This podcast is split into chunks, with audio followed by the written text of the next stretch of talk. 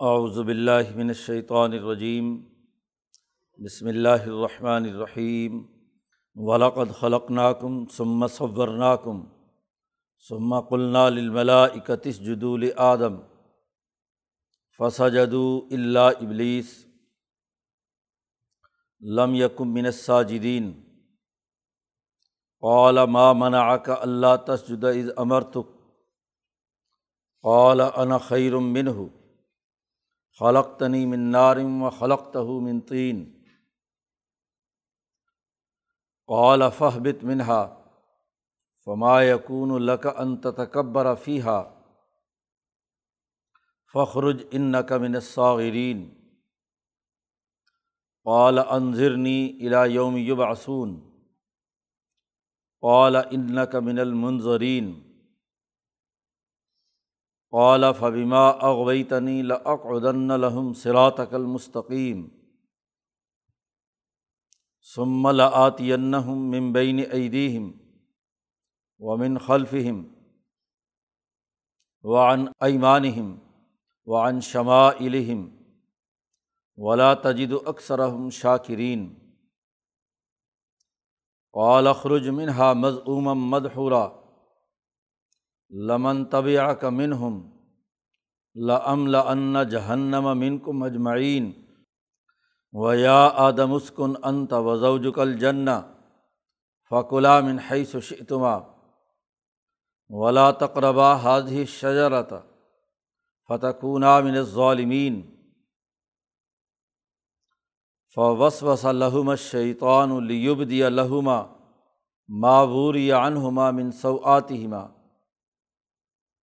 وقال مان حاکمہ رب کما ان حاضی شجرا اللہ انتقنا ملکینی اوتکونا من الخالدین وقاسمہما انی لکما لمن الناصحین فد اللہما بغرور. علما ذاقا شجرت بدت لہما سوآتہما و تفقہ یکصفان علیہ من ورق الجن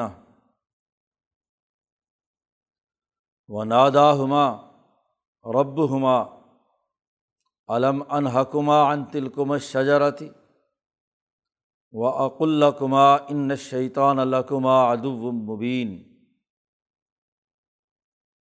قالا ربنا غلمنا انفسنا و علم تغفر لنا و ترحمنا لنکون من الخاصرین قالہ بتو بعضکم لباظ ادو ولکم فل عرض مستقر و متاع الہین قال فیحہ تحیون و فیحہ تموتون و منہا تخرجون۔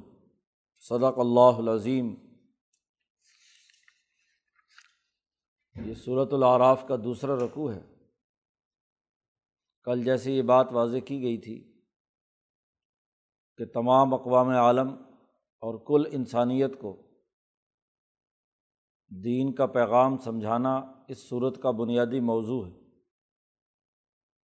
اور کل انسانیت کو بات سمجھانے کے لیے انسانیت کے والد گرامی آدم علیہ السلام ان کا قصہ بڑا بنیادی حیثیت رکھتا ہے۔ تمام کے تمام انسان آدم کی اولاد، تو ابو البشر کا جو معاملہ پیش ہوا، ان کے ساتھ ان کے دشمن نے جو حرکت کی، یہ واقعہ انسانی بنیادوں پر دین کو سمجھنے کے لیے ایک نمونہ اور مثال ہے۔ قرآن حکیم نے یہاں تفصیل کے ساتھ آدم علیہ السلام کا قصہ بیان کیا ہے کہ آدم کی پیدائش اور آدم پر جو ذمہ داریاں عائد ہوئیں اور پھر اس کے ساتھ جس نے دشمنی کی، اس کی نوعیت کیا تھی اور خود آدم نے ان تمام معاملات میں جو بنیادی رویہ اختیار کیا وہ کیا تھا۔ تو اگر لوگ آدم کی اولاد ہیں تو انہیں بھی اپنی غلطیوں کا اعتراف کر کے صحیح اور درست راستے کا انتخاب کرنا چاہیے۔ یہی فرق ہے انسانیت میں اور یہی فرق ہے اس کے دشمن شیطان میں کہ شیطان نے تکبر اور غرور کیا، اپنی غلطی تسلیم نہیں کی جبکہ انسان نے اپنی غلطی تسلیم کر کے اللہ سے معافی مانگی اور صحیح اور درست راستے پر آگے بڑھا۔ جس نے غلطی تسلیم کر کے اللہ کی حکمرانی کو مان لیا، تو اللہ نے اسے خلافت کے لیے منتخب کر لیا۔ اجتباہ رب ہو گو نسیان، غفلت اور بھول چوک سے ان سے غلطی ہو گئی، لیکن اس کے بعد انہیں منتخب کر لیا۔ اور وہ جو عبادات کر کے فرشتوں کے ساتھ شامل ہو چکا تھا، انسانیت سے حسد اور کینے کی وجہ سے اس بلند مقام سے نیچے گرا تکبر اور غرور کی وجہ سے، ظلم اور زیادتی کی وجہ سے، حسد، کینہ اور بوز اور عداوت کی وجہ سے۔ تو تمام انسانوں کو دعوت دی جا رہی ہے کہ اپنے باپ کے نقش قدم پر چلو، نہ یہ کہ باپ کا جو دشمن تھا اس کے ساتھ دوستیاں لگاؤ۔ قرآن حکیم نے کہا ولاقد خلق ناکم ہم نے تمہیں پیدا کیا۔ سمبا صور ناکم پھر تما، تم تمام کی صورتیں بنائیں۔ آدم کی جب تخلیق کی گئی، تو آدم کے وجود میں اس دنیا میں آنے والے قیامت تک جتنے انسان تھے، وہ سب کے سب ان کے وجود میں داخل تھے۔ آدم خود اور ان کی ساری کی ساری اولاد، ان کے بنیادی نسمیں ان کی روح کا حصہ تھے۔ جب اللہ پاک نے آدم کو پیدا کیا، تو نفق تو مر روحی، اللہ نے اپنی روح اس کے اندر پھونکی ہے۔ تو روح الکل جو تمام انسانوں کی ہے، ذات باری تعلیٰ کی خاص تجلیات کے زیر اثر اعظم کے وجود میں سما گئی، تو تمام انسان جو قیامت تک پیدا ہونے والے تھے، ان کی روحیں اس میں داخل تھیں۔ اسی کو اللہ نے کہا خلق ناکم ہم نے تمہیں پیدا کیا۔ پہلے اللہ پاک نے اس پوری کائنات کا مادہ بغیر کسی مادے کے پیدا کیا جسے ابدا کہتے ہیں۔ اور پھر اس مادے کی تقسیم تخلیق کے مرحلے میں مختلف اجزاء کی طرف کی۔ یہ آسمان کا مادہ ہے، یہ زمین کا ہے یہ نباتات کا ہے، یہ معدنیات کا ہے، یہ حیوانات کا ہے اور یہ انسانوں کا ہے۔ تو مادے کی جو الگ الگ اجناس و انواع کے اندر تقسیم ہے، یہ اس مرحلے کا تذکرہ کیا ہے۔ تخلیق کا وہ مرحلہ جب کل انسانیت کا مادہ ایک جگہ پر علیحدہ کیا گیا ہے اس کو اللہ نے کہا خلق ناکم ہم نے تمہیں پیدا کیا یعنی تمہارا مادہ باقی تمام سے اپنی امتیازی خصوصیات کے ساتھ الگ کر دیا گیا۔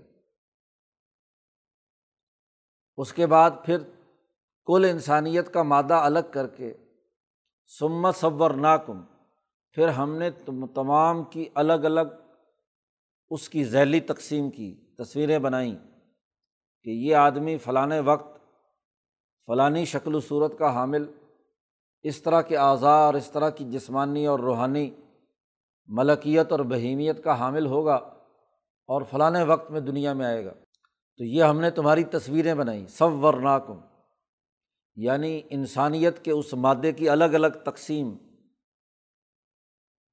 اربوں کھربوں انسان، بلکہ کھربوں سے بھی کہیں زیادہ، آدم سے لے کر اختتام دنیا، قیامت تک ہر ہر انسان کی الگ الگ تصویر۔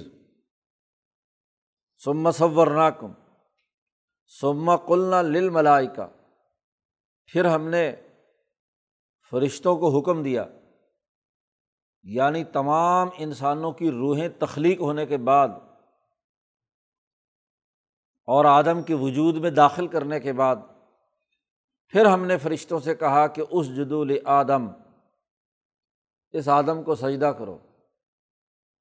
اور یہ سجدہ خالی آدم ہی نہیں آدم کے وجود میں قیامت تک پیدا ہونے والے تمام انسان، ان کو بھی سجدہ ہے۔ اور یہ سجدہ اس لیے ہے، دراصل اس ملک، اس کائنات کے نظام کو چلانے کے لیے، ان انسانوں کے لیے جو تکوینی خدمات سر انجام دینے کے فرشتے ہیں، جو ان کے رزق، ان کی زندگی، ان کی موت ان سے متعلق جو بھی اللہ کو احکام مطلوب ہے تو ہر ہر انسان پر جو ہزاروں لاکھوں فرشتے مقرر کیے گئے،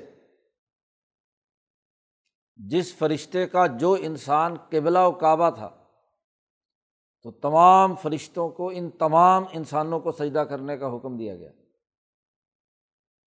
آدم کو سجدہ مجموعی طور پر تمام نے کیا، لیکن جس جن فرشتوں کی، جس جس انسان پر ڈیوٹی لگی تھی۔ اس کا متمع نظر آدم کا وہ جز تھا کہ میں اس کی خدمات سر انجام دوں گا جو میرے سپرد اللہ تبارک و تعالیٰ اس انسان سے متعلق کریں گے۔ ان تمام کو میں کیا پورا کروں گا۔ گویا کہ آدم کی خلافت کا جب اعلان ہوا تو اس کے اعزاز و اکرام اور اس کے پروٹوکول کے لیے جو لوگ انتظامیہ کے طور پر اللہ نے فرشتے مقرر کیے تھے۔ ان تمام سے کہا گیا کہ وہ اس انسان کی خدمت کے لیے اس کی ذمہ داریوں سے ہاں جی عہدہ برا ہونے کے لیے جو کردار ادا کریں گے وہ سب سجدہ کریں۔ حتیٰ کہ اللہ اگر حکم دے گا کہ اس انسان کو اٹھاؤ اور جہنم میں پھینک دو، تو جہنم میں پھینکنے تک، جنت میں داخلے تک وہ فرشتے جو اس کے ساتھ ساتھ رہیں گے، ان تمام کو کیا ہے؟ حکم دیا گیا، اس جدو لی آدم، تمام سجدہ کرو آدم کو۔ فسا جدو تمام فرشتوں نے جو جو ان کی ذمہ داریاں عائد تھیں، ان ذمہ داریوں کو قبول کیا اور انسانوں پر جو جو ان کے لیے جس جس زمانے میں دنیا میں آنا تھا اور ان کے ساتھ رہنا تھا، اس کو قبول کیا سجدہ کر کے۔ کہ ٹھیک ہے، ہمیں اللہ کا یہ حکم اور ویسے بھی اللہ کی روح تھی جو آدم کے اندر شرائط کر گئی۔ نفق فی ہی مر روحی۔ اور ہر انسان کی روح کے اندر وہ نقطۂ نورانی موجود ہے جو ذات باری تعلیٰ کی معرفت کا اور اس کے ساتھ تعلق قائم کرنے کا ذریعہ ہے۔ تو سجدہ تو دراصل اس نقطۂ نورانی کو کیا گیا جو اللہ کی طرف سے آدم کے وجود میں ڈالا گیا تھا۔ اور انسانوں کی روحوں کی شکل میں دنیا میں آیا تھا۔ انسان کا وہ جسم، وہ تو محض قبلہ و کعبہ تھا۔ سجدہ یہ اللہ کے لیے تھا، اللہ کے حکم پر تھا۔ تو جو اللہ کے حکم پر سجدہ ہے، وہ اللہ کے ساتھ شریک ٹھہرانے کا نہیں ہے، بلکہ اللہ کے حکم کی فرما برداری ہے۔ تمام نے سجدہ کیا فسا جدو اللہ ابلیس۔ ابلیس نے سجدہ نہیں کیا۔ وہ اڑ گیا۔ ابلیس بنیادی طور پر فرشتوں میں شامل نہیں تھا۔ ابلیس بنیادی طور پر جنات میں سے تھا۔ وکانہ من الجن، قرآن نے دوسری جگہ پر کہا کہ وہ جنات میں سے تھا۔ فسا کا عمری ربی ہی اس نے اپنے رب کے حکم کی خلاف ورزی کی۔ تھا جنات میں۔ آدم سے پہلے اس عرض پر جنات بس رہے ہیں اور ان کے درمیان بڑی لڑائی، دنگا فساد آپس میں بڑا قتل و غارت گری ہوتی تھی۔ تو جب ابلیس جوان ہوا، بڑا ہوا، تو اس نے کہا کہ یہ فرشتے ان کو لڑنے کے لیے آئے، ان کو مارنے کے لیے آئے، تو فرشتوں سے مانوس ہو گیا۔ اور خوب اللہ کی اطاعت کی، جنوں میں بڑا شریف ترین جن بن گیا۔ اور پھر ہوتے ہوتے اپنی عبادات اور فرشتوں کے چھوٹے موٹے کام کرنے کے نتیجے میں ملائے سافل کے فرشتوں کے۔ تو ان کے ساتھ مل کر کام کرنے لگا اور ایسے طریقے سے عبادت کی اللہ کی کہ جناب ان فرشتوں میں سے ہی شمار ہونے لگا۔ یعنی جنات اور شیاطین میں سے سب سے شریف ترین جن تھا۔ عبادت بھی خوب کی۔ لیکن دل میں خفیہ طور پر یہ بات چھپی ہوئی تھی کہ میں اس طریقے سے عبادت کر کے جنوں کی حکمرانی، اس وقت تو اس کے حاشیہ خیال میں نہیں تھا کہ کوئی اور مخلوق بھی آنی ہے۔ زمین پر تمام جنات ہی تھے تو اس نے کہا کہ ان جنات پر مجھے حکمرانی اور بادشاہت مل جائے گی۔ کیونکہ باقی لوگ تو جھگڑا اور فساد کر رہے ہیں، باقی جنات تو۔ تو اس لیے خوب عبارت میں مشغول رہا ان فرشتوں میں شامل رہا۔ جب اللہ میاں نے کہا کہ انی جائل فی الارض خلیفہ، زمین کی خلافت اور حکمرانی تو میں آدم کو دینے چلا ہوں۔ تو وہاں سے حسد کی آگ بھڑکی۔ کہ یہ کیا؟ عبادتیں میں نے کی، ماتھے میں نے رگڑے ہاں جی کام میں نے کیے اور پھر اب خلافت دینے کا وقت آیا تو یہ ایک نئی مخلوق پیدا کر کے اس کو خلیفہ بنایا جا رہا ہے۔ اور پھر اور تو اور اس کو سجدہ کرنے کا ہمیں حکم دیا جا رہا ہے۔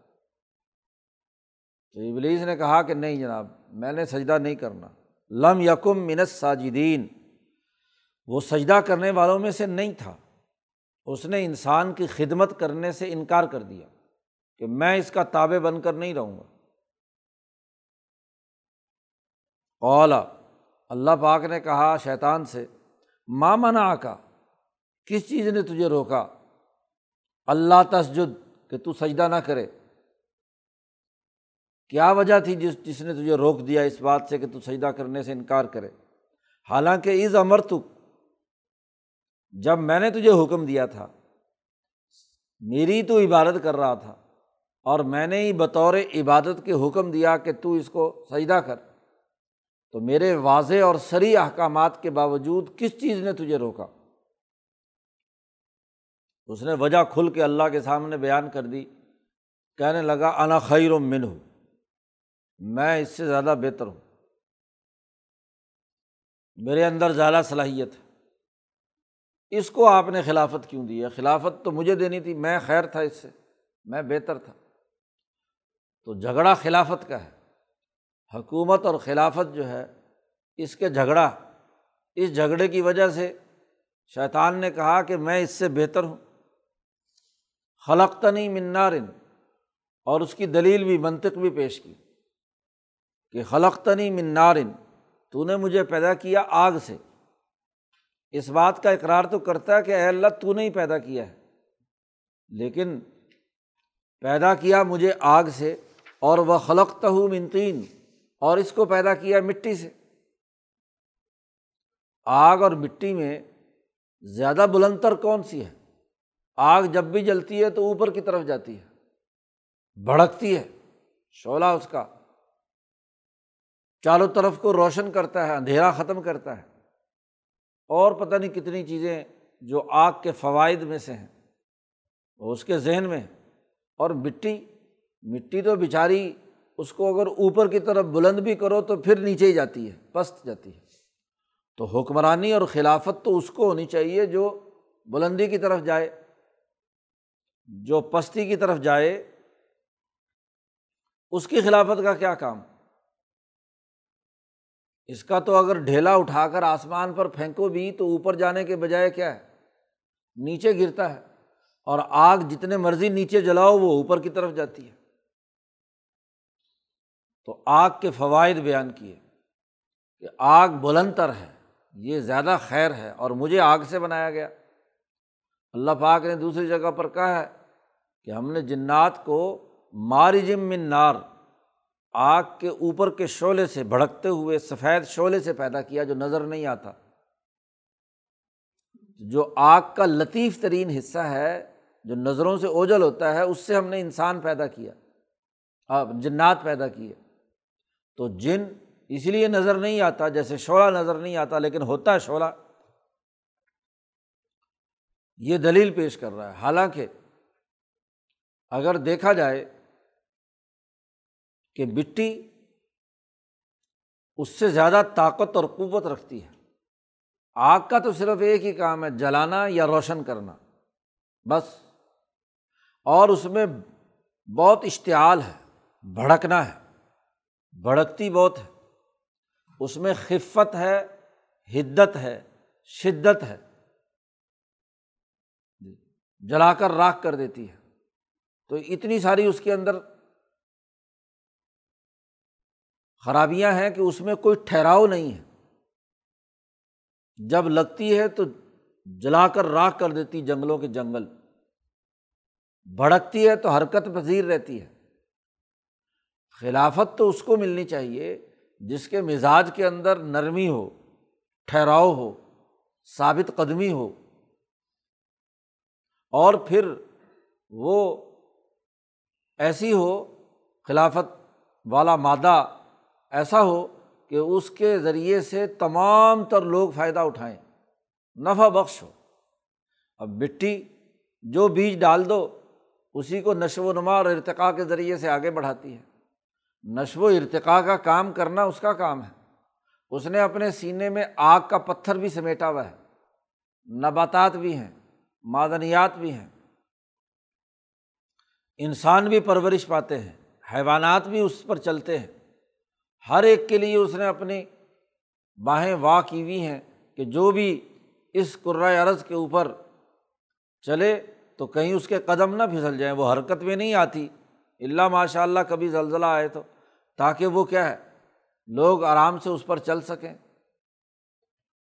تو پندرہ کے قریب علامہ ابن قیم نے پندرہ کے قریب فوائد بیان کیے ہیں جو ان زمین میں پائے جاتے ہیں اور آگ میں نہیں ہیں۔ تو حکمرانی کے لیے استقامت چاہیے، صبر چاہیے ہاں جی ٹھہراؤ چاہیے، مستقل مزاجی چاہیے، بھڑکنا، شدت، حرارت تحریک، محض توڑ پھوڑ، جلانا، یہ ہاں جی خلافت کی بات نہیں ہے۔ یہ تو کسی کسی کسی وقت ضرورت پیش آتی، کسی منت، کسی کو سزا دینے کے لیے جلانا، یا یہ حرکت پذیری ہاں جی کسی خاص موقع پہ ضرورت پیش آتی ہے ہر وقت ہی بھڑکتا رہے آگ کی طرح، وہ کیسے خلیفہ ہو سکتا ہے؟ تو یہ دلیل عقلی طور پر بھی اس کی غلط تھی۔ اسی لیے اللہ میاں نے کیا کہا کہ فہبت منہا نکل جاؤ یہاں سے۔ اترو یہاں سے۔ فما یقون القان تکبر تیرے لیے قطعی طور پر یہ مناسب نہیں تھا کہ تو تکبر کرتا۔ اگر تو حقیقتاً آگ کے اندر یہ تمام صلاحیتیں مٹی کے مقابلے میں اچھی ہوتیں، تو پھر تو اس کی دلیل میں کوئی وزن ہوتا۔ لیکن آگ میں کوئی دلیل، کوئی ایسی بڑائی کی بات نہیں ہے، بتکلف بڑا بنا رہا اپنے آپ کو۔ تتکب برا باب تفاعل ہے۔ اور باب تفاعل کا خاصا بناوٹ اور مصنوعیت سے اپنے آپ کو ملمہ کاری سے پیش کرنا، حقائق سے اس کا تعلق نہ ہو، مصنوعی طور پر اپنے آپ کو بڑا سمجھنا۔ تکبر، تفاعل یعنی اپنے آپ کو بڑا سمجھنا ہے، حقیقت میں بڑا نہیں ہے۔ اس لیے اللہ نے کہا، فما یقون القت تیرے، تجھے بالکل جائز نہیں تھا، مناسب نہیں تھا۔ کہ انت تکبرا کہ تو تکبر کرتا ہے، فی ہا یہاں۔ جس ماحول میں اللہ کے دربار میں حاضر ہے، جنت میں یا اوپر کا وہ اعلیٰ ترین مقام جہاں بھی فرشتے اور انسانوں کا دائرۂ کار تھا،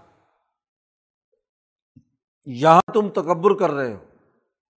فخرج ان کا من صاغرین نکل جاؤ یہاں سے۔ اس لیے کہ تو ذلیل اور رسوا لوگوں میں سے ہے۔ اتنا تجھے پالا پوسا بڑا کیا، یہاں تک مقام دیا اور یہاں پہنچ کر احکم الحاکمین کے حکم اور آڈر کی خلاف ورزی کرتا ہے۔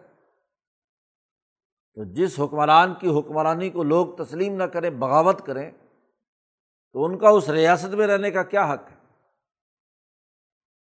اس ریاست سے ان کو نکل جانے کا حکم دیا جائے انا کا منت ساغرین تو ذلیل ہو کر نکل جا۔ ڈبل اللہ پاک نے بات کہی فہبت منہا یہاں سے اتر جاؤ۔ اور تکبر جائز نہیں، اور دوسری بات کہی کہ ذلیل ہو اور نکلو یہاں سے فخر اعلیٰ شیطان بولا کہ انضرنی لا یوم باسون جس دن لوگ اٹھائے جائیں گے، اس وقت تک مجھے مہلت دیجیے کوئی مہلت چاہیے مجھے؟ تاکہ وہ جو اس کا تکبر اور غرور کا جو جرم ابھی زبانی کیا ہے اس نے، اس کا امتحان ہو۔ سوچنے کی مجھے مہلت دو، غور و فکر کروں، دیکھوں، سوچوں۔ مجھے مہلت ملنی چاہیے۔ اللہ نے کہا، ٹھیک ہے ان کا من المنظرین مہلت دیے جانے والے لوگوں میں سے تجھے شامل کر دیا۔ چلو جاؤ۔ اب جب مہلت لے لی اس نے کہ ٹھیک ہے، اب میرا جو حساب کتاب ہوگا وہ یوم یب آسون جس دن لوگ اٹھائے جائیں گے، اس وقت جو بھی کچھ میرے ساتھ جزا و سزا کا معاملہ ہونا ہے، وہ اس وقت تک ہے۔ اب کھلا اعلان کر دیا دشمنی کا آدم کے ساتھ۔ کہنے لگا فبیما اغوئی تنی اللہ سے کہنے لگا کہ جیسا کہ تو نے مجھے یہاں گمراہ کیا ہے، یہ الزام بھی اللہ پر لگا رہا ہے۔ اغوئی تنی تو اگر چاہتا تو میں کبھی گمراہ نہ ہوتا۔ تو نے ہی میرا فیصلہ کیا گمراہی کا۔ تو جب تو نے مجھے گمراہ کیا ہے تو لعق ادن نہ لہم تو میں ان انسانوں کے سامنے ان کے راستے میں ضرور بیٹھوں گا۔ ان کے لیے بیٹھوں گا سرات عقل مستقیم، تیرے سیدھے راستے پر، اور وہاں سے ان کو بھگاؤں گا، اغوا کروں گا۔ سمل آتی ہوں ممبئی عیدیم میں ضرور بھی ضرور ان کے سامنے سے آؤں گا۔ وامن خلفہم ان کے پیچھے سے آؤں گا۔ وان ائی مانہم ان کے دانے ہاتھ کی طرف سے آؤں گا۔ وان شمع الہم اور ان کے بائیں ہاتھ کی طرف سے آؤں گا۔ چاروں طرف سے میں اس پر حملہ آور ہوں گا۔ سب سے پہلے سامنے آ کر بس بسا ڈالوں گا۔ یہاں سے یہ بچ گئے تو پھر دائیں طرف سے، پھر پیچھے سے، پھر دائیں طرف سے، پھر بائیں طرف سے۔ مطلب یہ کہ اس انسان کے چاروں طرف کی جتنی جہاد ہے عام طور پر چار پہلو ہی بیان کیے جاتے ہیں۔ تو ہر جہد سے میں اس پر آؤں گا اور ہر طرف سے آ کر اس کو گمراہ کروں گا۔ اور بڑے تکبر اور غرور سے اللہ کو دھمکی دیتا ہے کہ ولا تجد اکثر ہم شاکرین تو ان کی اکثریت کو شکر گزار نہیں پائے گا۔ میں ان کو ضرور گمراہ کروں گا۔ ان کو ضرور گمراہ کروں گا۔ تو وہاں دشمنی کا کھلا اعلان کیا آدم سے۔ بجائے اپنی غلطی پر نادم ہونے کے، بجائے اس کے کہ وہ جو مہلت ملی تھی، اس مہلت میں غور و فکر کرتا، کوشش کرتا کہ جو غلطی ہوئی ہے، اس سے معافی مانگتا، آدم کو سجدہ کرتا، اس نے الٹا مزید تکبر بڑھ گیا۔ اعلیٰ اللہ نے کہا، اخرج منہا، نکل یہاں سے۔ مضعوم مضحورہ ذلیل اور رسوا ہو کر۔ بری حالت میں مذمت جن کی ہوتی ہے۔ اور مدحورہ یہاں سے دھکیل دیا گیا۔ مردود ہو کر۔ رشتوں کو کہا کہ پکڑو اور اس کو اس زمین سے باہر پھینک دو۔ اس جنت سے جہاں جس مقام پر یہ مکالمہ ہو رہا ہے۔ لمن طویہ کا من ہوں ٹھیک ہے۔ تو اگر ان کو گمراہ کرے گا، تو تو ہی نہیں، جو بھی تیرے پیچھے چلیں گے۔ من تابع کا من ہم ان انسانوں میں سے بھی جو تیری اتباع کرنے والا ہوگا۔ تو لم لن جہنم من کم اجمعین، تو میں ضرور جہنم بھروں گا تم تمام سے۔ اس نے کہا تھا لاتی ہوں لاق ادن لہم، تاکید نون ثقیلا لا کر دھمکی دی تھی۔ تو اللہ نے بھی اس کے جواب میں کہا کہ لمل اللہ میں ضرور جہنم بھروں گا، تم تمام سے۔ شیطان کو وہاں سے راندہ درگاہ کر کے اللہ نے آدم سے کہا، یا آدم اس کن انتا وضو کا الجنا اے آدم، تم اور تمہاری بیوی جنت میں ٹھہرو۔ فاق العامن حیثی تما جو جی چاہے کھاؤ پیو دونوں۔ لیکن ایک بات ہے، ولا تقربہ حاضی شجارا تھا یہ جو گندم کا درخت ہے، اس کے قریب نہیں جانا۔ ولا تقربہ دونوں اس کے قریب مت جانا۔ باقی پھل، فروٹ، جو مرضی کھاؤ، پیو۔ اس کے قریب نہیں جانا۔ فتح من ظالمین تو تم دونوں ظلم کرنے والے ہو گئے اپنا ہی نقصان اور اپنی کوتاہی کرو گے۔ گناہ گار ہو گئے، اللہ کے حکم کو توڑنے والے ہو گئے۔ اس کے قریب مت جانا۔ اب کچھ عرصہ جنت میں آدم اور ہوا رہتے ہیں، تو شیطان نے تو اپنا کام دھمکی لگائی تھی۔ اس آدم جس کے وجود میں یہ ساری قیامت تک کے آنے والی مخلوق موجود تھی، اور ان تمام میں خود ہوا بھی انسان کے جسم سے ہی پیدا ہوئی، بائیں پسلی سے، آدم کے ہی جسم سے۔ وہ تمام عورتیں، وہ آدم ہوا کے وجود کی صورت میں کیا ہے؟ اسی سے جسم سے علیحدہ ہوئیں۔ تو وہ تمام کی تمام جو آدم اور ہوا کے وجود میں انسان تھے، ان کے ساتھ آدم وہاں ہیں، کھا پی رہے ہیں، سب کچھ۔ اور پابندی لگائی تھی کہ اس درخت کے قریب نہیں جانا۔ تو فوس وس اللہ شیطان شیطان نے ان دونوں پر وسوسا ڈالا۔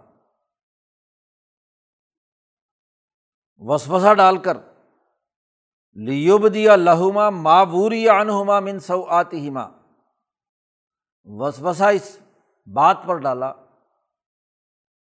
کہ ان کے لیے کھول دے، وہ جو ان کی شرمگاہوں کو چھپایا گیا تھا۔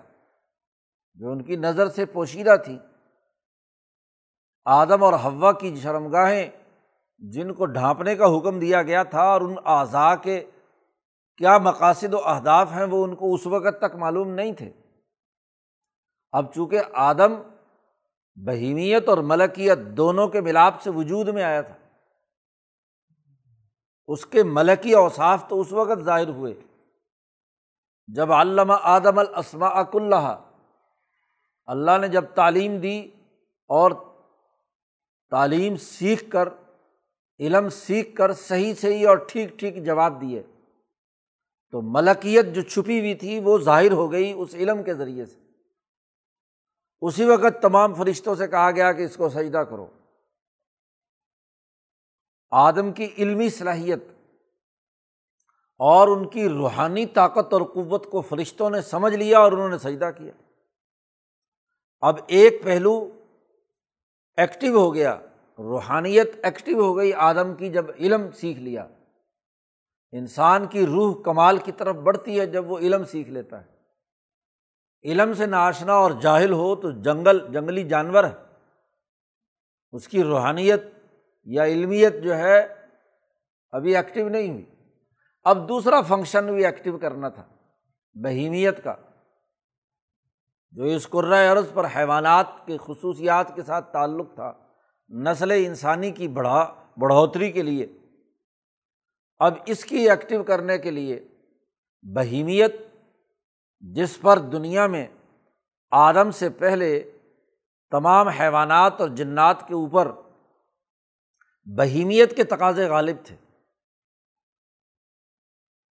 اپنی نسل کو فروغ دینے کے لیے زیادہ سے زیادہ اولاد پیدا کرنے کے لیے یہ بہیمی تقاضے ہی تھے۔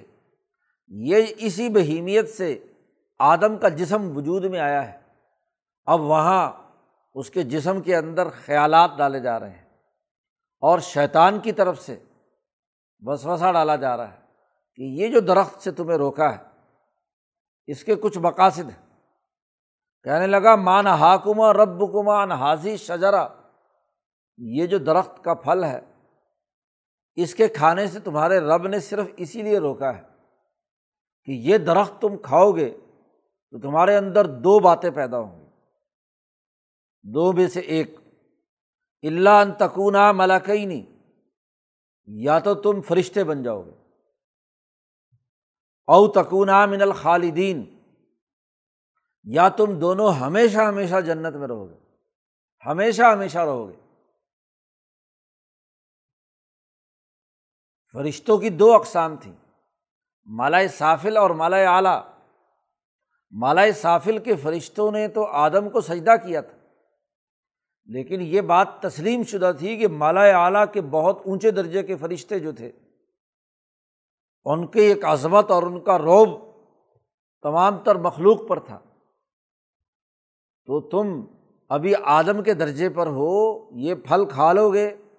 تو تم بڑے فرشتوں کے اندر شمار ہو جاؤ گے۔ ابھی تو ان چھوٹے فرشتوں نے تمہیں سجدہ کیا ہے۔ پھر تم ترقی یافتہ اگلے درجے میں پہنچ جاؤ گے۔ او تکونا من الخالدین، یا تم ہمیشہ ہمیشہ رہو گے۔ کیوں؟ کہ جب تم یہ پھل کھاؤ گے اور اس کے ذریعے سے تمہاری اولاد پیدا ہوگی، آپس میں تمہارا تعلق قائم ہوگا۔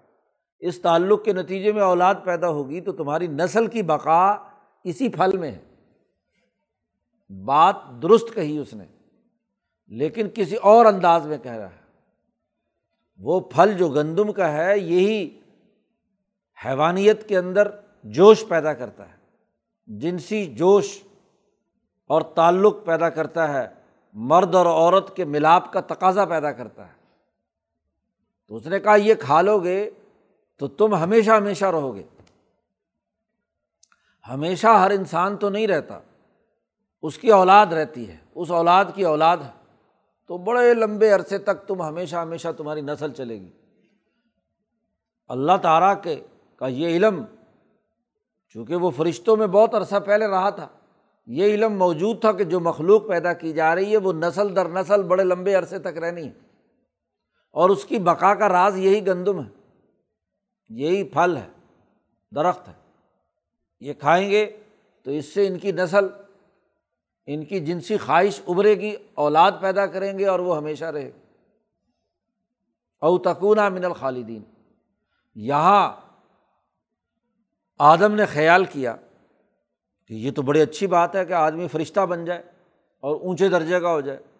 اور نہیں تو کم از کم ہم دونوں، آدم اور ہوا ہمیشہ ہمیشہ زندہ رہیں جنت میں۔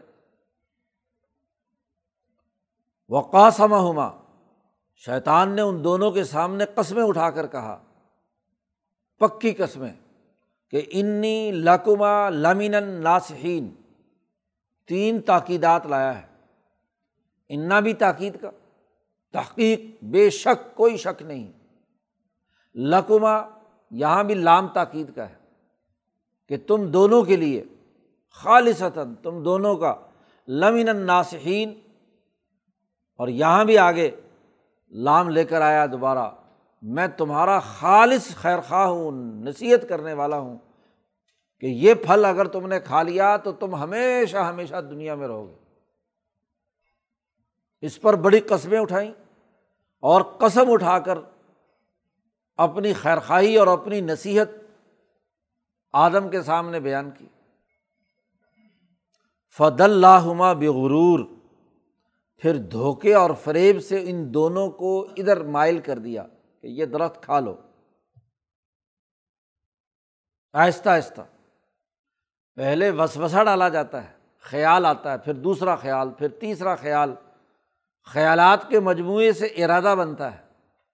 اور ارادے کے بعد انسان عمل پر، عمل درآمد کرنے کے لیے تیار ہو جاتا ہے۔ تو یہاں مسلسل وسوسے اور خیالات کے ذریعے سے گھراؤ کر لیا۔ اب یہ وہ وقت تھا کہ جب آدم کی بہیمیت نشو و ارتقاء کے مرحلے سے گزر رہی تھی۔ بالغ ہونے کے بعد، بڑے ہونے کے بعد اب جو بہیمی طاقت اور قوت ہے، اس کو ایکٹیو کرنا تھا۔ وہ اپنے ارتقاء کے اگلے مرحلے کی طرف داخل ہو رہی ہے۔ جیسے ملکیت پہلے علامہ آدم الاسما کے ذریعے سے اللہ نے تعلیم دی اور وہ اس نے سیکھ لی اور فر فر جوابات بھی دے دیے۔ تو وہاں ملکیت ایکٹیو ہو چکی تھی۔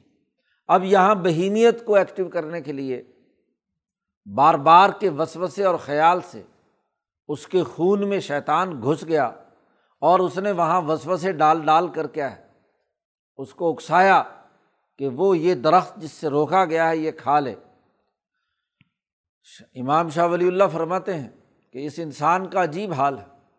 جب اس کی ملکیت عروج پر ہوتی ہے تو بہیمیت اندر چھپ جاتی ہے۔ وہ بالکل جیسے ہے ہی نہیں۔ اتنا یہ شریف اور نیک اور فرشتہ صفت بن جاتا ہے کہ گویا کے سرے سے کیا ہے، حیوانیت ہی نہیں ہے۔ اور جب اس انسان کے اندر بہیمیت ایکٹیو ہوتی ہے تو ملکیت چھپ جاتی ہے۔ یہ کشمکش ان دونوں میں جاری ہے۔ تو یہاں ملکیت مسلسل اس شیطانی وسوسے سے بڑھ رہی ہے۔ تو ایسی حالت میں ملکیت چھپ گئی۔ اور وہ جو اللہ کا حکم فرمان الہی تھا، ملکیت کو، آدم کی روح کو، وہ آدم بھول گئے۔ اس لیے اللہ پاک نے آگے دوسری جگہ پر کہا نسیا آدم آدم بھول گیا۔ حیوانیت غالب آئی تو ملکیت چھپ گئی۔ اس کے نتیجے میں وہ بھول گئے۔ فنسی آدم۔ اللہ پاک نے کہا، ولم نجد لہو ازما ہمارا حکم توڑنے کا عزم اور ارادہ نہیں ہم نے ان میں پایا۔ یعنی جانتے بوجھتے ہوئے کہ اللہ کا حکم ہے اور تکبر اور غرور سے اس کو توڑنا ہے۔ یہ آدم نے یہ حرکت نہیں کی۔ بھول گیا۔ ایسا بہیمیت کا غلاف غالب آیا کہ جو ملکیت تھی وہ چھپ گئی، اس کا ارادہ ہی سرے سے نہیں رہا کوئی۔ تو جب اس کا ارادہ نہیں رہا تو لم نجد لہو ازما ہم نے اس کے اندر عزم اور ارادہ نہیں پایا کہ وہ بال ارادہ ہمارے حکم کو توڑ رہا ہے۔ غفلت سے نسان سے، بھول چوک سے اس سے یہ حرکت ہوئی۔ قرآن کہتا ہے، فلما ذاکہ شجرا جب ان دونوں نے وہ درخت کا پھل چکھا تو جیسے ہی گندم کھائی اور اس نے جسم پر اثرات چھوڑنا شروع کیے، تو قرآن کہتا ہے، درخت کھاتے ہی، گندم کا پھل کھاتے ہی بدت لہما سو آتما ان کی شرم گاہیں کھل گئی ان کی جو جنسی اعضاء ہے، وہ ایکٹیو ہو گئے۔ جس لباس کے اندر وہ چھپے ہوئے تھے ہاں جی تو وہ لباس اتار پھینکا اور انہوں نے جنسی تعلق قائم کیا۔ درخت کے کھانے کا اگلا اس لیے ذاکہ کہا ذوق چکھنا۔ درخت کے پھل کی جو لذت تھی گندم کی، وہ بھی لاجواب تھی۔ اور اس کی جو تاثیر بہیمیت کی صورت میں جنسی تعلق کی صورت میں آئی تو وہ بھی ذوق چکھنے سے تعلق رکھتا تھا۔ جیسے ہی ان سے یہ حرکت سرزد ہوئی مولانا سندھی کہتے ہیں کہ جب یہ جوش، جنسی جوش ختم ہوتا ہے، تو حیوانیت کا بھوت اتر جاتا ہے۔ جب یہ اتر جاتا ہے، تو پھر ملکیت ایسا ایسا سر اٹھاتی ہے کہ بھائی یہ کیا حرکت ہو گئی؟ یہ تو عجیب بات ہے، ہم نے غلط کام کر بیٹھے۔ لیکن اب جب تک یہ تعلق قائم رہتا ہے، تو بے لباسی ان کو کوئی بری نہیں لگتی۔ لیکن انسان کی فطرت ہے کہ جیسے ہی وہ اس سے علیحدہ ہوتا ہے، جوش ختم ہوتا ہے، تو اسے اپنا ننگا بدن برا لگتا ہے۔ اور پھر ایک دوسرے کے سامنے ننگا۔ اب جیسے ہی یہ احساس غالب ہوا تو قرآن کہتا ہے تفقہ یکصفان علیہ مم ورق الجنا جلدی جلدی درخت کے پتے، جنت کے بہشت کے جو بڑے بڑے پتے، چیزوں کے تھے وہ توڑ کر اپنا جسم چھپانے لگے ایک دوسرے سے۔ ایک دوسرے سے ہی چھپانے لگے۔ اور پھر اللہ کا ڈر بھی کہ پہلے لباس تھا بے لباس ہوئے ہیں۔ تو پہلی مرتبہ یہ حرکت سرزد ہوئی تو بڑا ہاں جی پریشان ہوئے اور انہوں نے وہ جلدی جلدی پتے اپنے جسم کو چھپانے کے لیے استعمال کرنے لگے۔ یہ ان کے اندر جو روح موجود تھی، ملکیت موجود تھی، فطرت تھی جو اس کی اس نے آہستہ آہستہ سر اٹھانا شروع کیا تو اب پیشیمانی ہے کہ یہ کیا حرکت ہم سے سرزد ہو گئی۔ ابھی یہ ہاں جی ان کے اندر یہ بات کیفیت ہو ہی رہی تھی کہ اتنے میں اللہ دا ہما رب ہما ان کی ملکیت کے اندر جو نقطۂ نورانی روح کی شکل میں موجود تھا، اس راستے سے اللہ میاں نے پکارا کہ علامہ حکمہ انتل کم شجرا گویا کہ ضمیر نے کچوکے لگانے شروع کر دیے۔ دل کے اندر ہاں جی غلط کام کرنے کا خیال آ گیا اور اللہ کی طرف سے کیا ہے، ضمیر نے ملامت کرنا شروع کر دیا۔ اللہ نے پکار کر کہا علامہ حکمہ کیا میں نے تمہیں منع نہیں کیا تھا؟ ان تل کو مت شجرا تمہارے اس درخت سے کہ اس درخت کے تم نے قریب نہیں جانا۔ وہ عق کیا میں نے تمہیں یہ بات نہیں کہی تھی؟ کہ ان شیطان لقما ادب مبین۔ یہاں اللہ پاک نے بھی وہی تاکیدی جملے استعمال کیے ہیں کہ ان شیطانہ انا لائے لقما ادب مبین۔ اور اس سے پہلے عق القما کہ میں نے تمہیں نہیں کہا تھا، وہاں بھی لام تاکید کے لیے لائے۔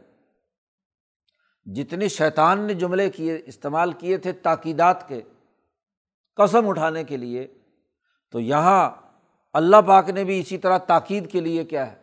جملے کہے کہ کیا میں نے تمہیں نہیں کہا تھا؟ خاص طور پر کہ ان شیطان لقمہ ادب مبین، کہ شیطان تمہارا واضح دشمن ہے۔ پھر تم اس کی قسموں کے چکر میں اس کے پیچھے چلے گئے۔ بڑے بھولے بادشاہ ہو غفلت میں مبتلا ہو گئے۔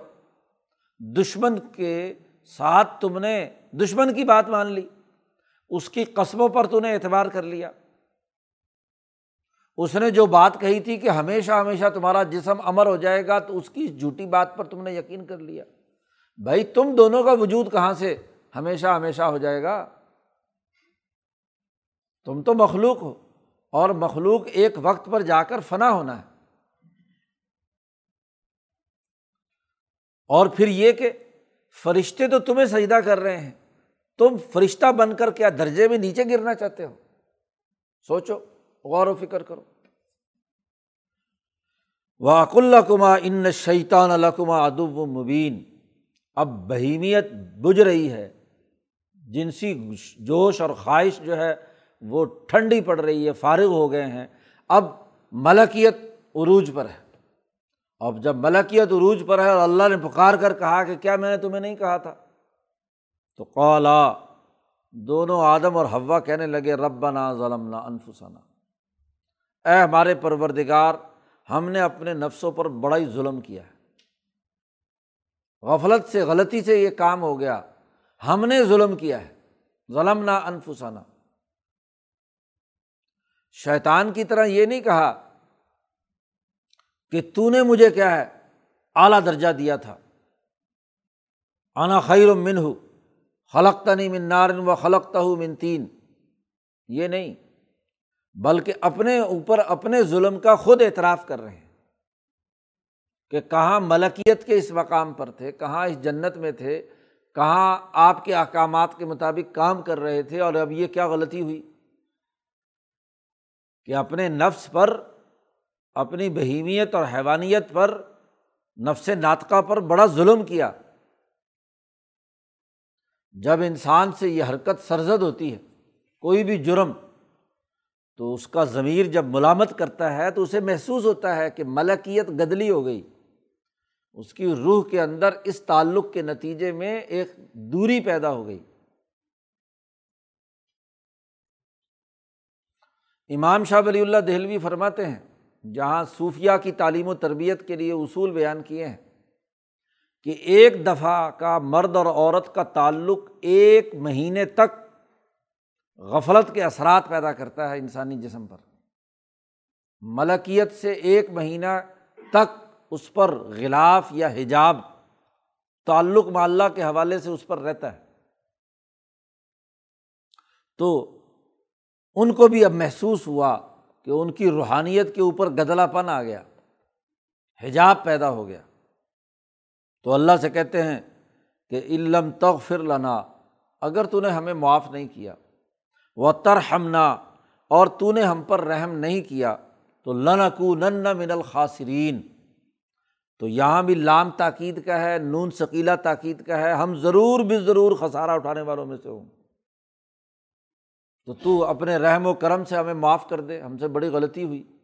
ظلم نا انفسانہ اللہ نے کہا کہ اب تم نے حرکت ایسی کی ہے، جس کا جنت میں کوئی کام نہیں تھا۔ اس لیے آپ جاؤ۔ شیطان سے بھی کہا نکلو یہاں سے، اور آدم سے بھی کہا کہ تو نے بھی ڈسپلن توڑا ہے۔ اس نے تو توڑا تھا روحانیت کا ڈسپلن ملکیت کے جو اثرات جنات میں اللہ کی تخلیق سے تھوڑے بہت تھے، وہ توڑ دیا اس نے۔ اور آدم نے توڑا بہیمیت کے حوالے سے اپنے بہیمی جو قواعد و ضوابط تھے، اس ڈسپلن کو توڑا۔ تو دونوں نے غلطی کی۔ ایک کی غلطی تکبر کی بنیاد پر اور ایک کی غفلت کی بنیاد پر ہے۔ ایک نے بہیمیت کے ڈسپلن کو توڑا اور ایک نے ملکیت کے ڈسپلن کو توڑا۔ اس لیے اللہ نے کہا، جاؤ نکلو، دونوں ہی نکلو یہاں سے۔ یہ مقام تمہاری لڑائی، جھگڑے کا اور وسوسہ ڈالنے کا نہیں ہے۔ جاؤ زمین پر وسوسے قبول کرو یا وسوسے دو۔ دشمنیاں کرو آپس میں۔ جاؤ۔ یہ بھی تو نکلو یہاں سے۔ بعض حکم لباس ادب تم ایک دوسرے کے دشمن رہو گے سدا آدم شیطان کا دشمن رہے گا اور شیطان آدم کا دشمن رہے گا۔ یہ دشمنی تمہاری پیدائشی ہے۔ دو الگ الگ مخلوق ایک آگ سے اور ایک مٹی سے۔ تو تمہارے درمیان تمہارے ان کرتوتوں کی وجہ سے دشمنی رہے گی۔ جاؤ زمین میں جا کر اپنی دشمنیاں ایک دوسرے پر نکالو۔ ولاکم فل عرض مستقر۔ تمہارے لیے زمین میں ایک مخصوص وقت تک ٹھہرنا ہے۔ جو بھی تمہاری مدت، عمر متعین ہے، اس وقت تک۔ وہ متعن الہین اور تمہیں نفع اٹھانا ہے اسی زمین سے۔ اب اولادیں پیدا کرو، تعلقات بناؤ، اپنی حیوانیت پوری کرو، اس کی ضروریات پوری کرو۔ ایک مقررہ وقت تک۔ اب جنت میں تو بغیر کسی کام کاج کے، بغیر کسی محنت اور مشقت کے سب کچھ کھانے پینے اور غذائیں مل رہی تھیں۔ اب اگر تم حیوانی تقاضے پورا کرنا چاہتے ہو، تو ان کو پورا کرنے کے لیے کماؤ بھی تو صحیح۔ محنت، مشقت کرو، زمین میں ہل چلاؤ، فصلیں اگاؤ۔ تو یہ مفت کی روٹی کھا کر تم مستیاں کرتے ہو یہاں اس کی اجازت نہیں ہے؟ چلو، زمین پر جا کر جو مرضی کرو اپنی محنت مشقت سے کماؤ گے تو تمہیں پتہ چلے گا کہ اس درخت گندم کے اگانے کی کیا قیمت دینی پڑتی ہے۔ اس کو کھانے کے لیے صرف کھانے کے لیے تھوڑا ہی ہے۔ اس کو تیار بھی تو کرنا ہے، اس کی محنت مشقت بھی تو ہے۔ جاؤ۔ اللہ نے فرمایا فی تحیون۔ وہاں پر اپنی مقررہ مدت تک تم زندہ رہو گے۔ وہ فی تموتون۔ اسی مٹی میں ہی تم مرو گے۔ اور ومن ہاتھ تخرجون، اور وہیں سے تمہیں نکالا جائے گا میدان حشر میں۔ اور وہیں سے حشر میں فیصلے کے بعد اسی مٹی سے نکال کر تمہیں جنت میں اور جو جہنم میں جانے والے ہوں گے انہیں جہنم میں۔ تو جنت اور جہنم دونوں میں تقسیم ہو جائے گی، وہیں سے نکلو گے بس۔ اب یہاں سے نکلو، آدم کو جب اوپر سے نیچے اتار دیا گیا ساتھ ہی جنات، جن وبلیس کو بھی اتار دیا گیا کہ جاؤ دونوں یہاں سے۔ اس کو تو مہلت ملی تھی تھوڑی سی، اور مہلت بھی اس لیے ملی تھی کہ شاید اس کو درستگی ہو جائے، لیکن اس نے الٹا کام کر دکھایا کہ اس نے کہا، ہم تو ڈوبے ہیں، تجھے بھی لے ڈوبیں گے۔ جی آدم کو بھی ساتھ ہی لے کر جاؤں گا نیچے، اکیلا نہیں جاتا۔ تو آدم کو ساتھ لے کر آ گیا۔ آدم بھی نیچے، تو لیکن اللہ پاک نے دوسری جگہ پر کہا کہ چونکہ آدم سے غلطی ہوئی تھی نسیان کی بنیاد پر، تکبر اور غرور کی بنیاد پر نہیں۔ شیطان میں تو حسد بھی تھا، تکبر بھی تھا، خلیفہ بننا چاہتا تھا۔ وہ تو یہ ساری حرکتیں اس کی احساس پر کر رہا تھا۔ اور آدم غفلت میں اور نسیان کی حالت میں اس سے غلطی ہوئی۔ اور غلطی دونوں سے ہوئی۔ ایک نے غلطی کے بعد اپنی غلطی کو درست ثابت کرنے کا کام کیا اور ایک وہ ہے جس نے غلطی کے بعد اپنی غلطی کا اعتراف کیا اور معافی مانگی کہ آئندہ یہ حرکت نہیں کروں گا۔ تو یہاں اس رقوع میں آدم کا قصہ سنا کر کل انسانیت کو پیغام دیا گیا ہے کہ پہلی بات تو یہ سمجھے کہ تمہارا جو آبا و اجداد کا سلسلہ آدم سے چلا آ رہا ہے، اس آدمیت کا ایک دشمن ہے۔ تو دشمن سے یارانے لگانا، اس کے وسوسے کو قبول کرنا ہاں جی اس کے ساتھ تعلق قائم کرنا، اس کی بات ماننا، یہ قطعی طور پر غلط غلط ہے۔ دشمن سے دشمنی کا تعلق ہونا چاہیے، دشمن سے دوستی کا تعلق نہیں ہونا چاہیے۔ قرآن نے دوسری جگہ پر بھی کہا لات تخیض و ادوی و ادوکم اولیا میرے اور اپنے دشمن کو دوست مت بناؤ۔ دشمن سے تو دشمنی کا تعلق ہوتا ہے۔ جدی پشتی دشمنی چلی آ رہی ہوتی ہے۔ اپنی دنیا میں تم یہی کام کرتے ہو۔ تو شیطان تو تمہارا ازل سے دشمن ہے۔ پھر بال فرض اگر اس دشمن کے وسوسے کی بنیاد پر کوئی غلطی ہو بھی گئی، تمام اقوام عالم کو مخاطب کر کے کہا جا رہا ہے۔ صورت العراف ہے یہ۔ غلطی ہو بھی گئی تو اب اس غلطی کا تدارک کا ایک ہی طریقہ ہے کہ توبہ کرو، معافی مانگو اور اپنی ملکیت کو ابھارو۔ اصحاب العراف چونکہ مخاطب ہیں، تو اصحاب العراف وہ ہیں جن پر زیادہ تر بہیمیت اور حیوانیت کا غلبہ ہے۔ جن کی بہیمیت طاقتور ہے، ملکیت کمزور ہے، لیکن انسان کتنا بھی ہو، اس کے اندر کسی نہ کسی درجے میں ملکیت موجود ہوتی ہے۔ کمزور ہی صحیح۔ تو جب اس کو ایکٹیو کرو گے یہ دین کی تعلیمات اس کو ایکٹیو کرنے کے لیے ہیں۔ اس کو صحیح طریقے سے بروئے کار لاؤ گے تو ایک اچھا اور درست نتیجہ نکلے گا۔ تو تمام کل انسانیت کو مخاطب بنانے کے لیے یہ قصہ آدم ایک بنیادی ماڈل ہے۔ بنیادی مثال ہے، نمونہ ہے کہ اس تمام کو سامنے رکھ کر جد وجہد اور کوشش کر کے صحیح راستے پر آؤ گے تو کامیاب ہے۔ اور اگر شیطان کے راستے پر مسلسل چلتے رہے تو خرابی ہے۔ انسان کی تباہی اور بربادی کا مرکز اور منبع یہ ہے کہ مرد اور عورت جو خواہشات کے اسیر ہو جاتے ہیں انہیں خواہشات کے پورا کرنے کے لیے پیسہ چاہیے، جنسی تعلق چاہیے، کوٹھیاں، بنگلے اور کاریں اور فلاں اور فلاں اور تمام چیزیں چاہیے، مال و دولت چاہیے۔ اس تمام کا مقصد کیا ہے؟ اولاد پیدا کرنا۔ انہیں خواہشات کو پورا کرنا، تو اب اگر اسی کے پیچھے دوڑتا رہے اور اپنی ملکیت کو زندہ نہ کرے، اللہ کے ساتھ تعلق قائم نہ کرے، اپنی ملکیت اور بہیمیت میں توازن پیدا نہ کرے، تو خسارے کے علاوہ اور کیا ہے؟ تو اس پورے قصے میں کل انسانیت کو مخاطب کر کے ان کے مسائل اور ان کے جو ظاہ راست پر آنے کا صحیح طریقۂ کار ہے، وہ بیان کیا گیا ہے۔ اللہ تعالیٰ قرآن حکیم کو سمجھنے اور اس پر عمل کرنے کی توفیق عطا فرمائے۔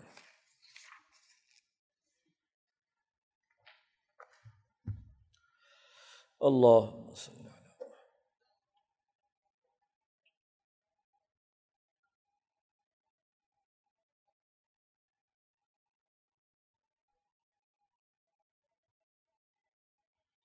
اجمعین۔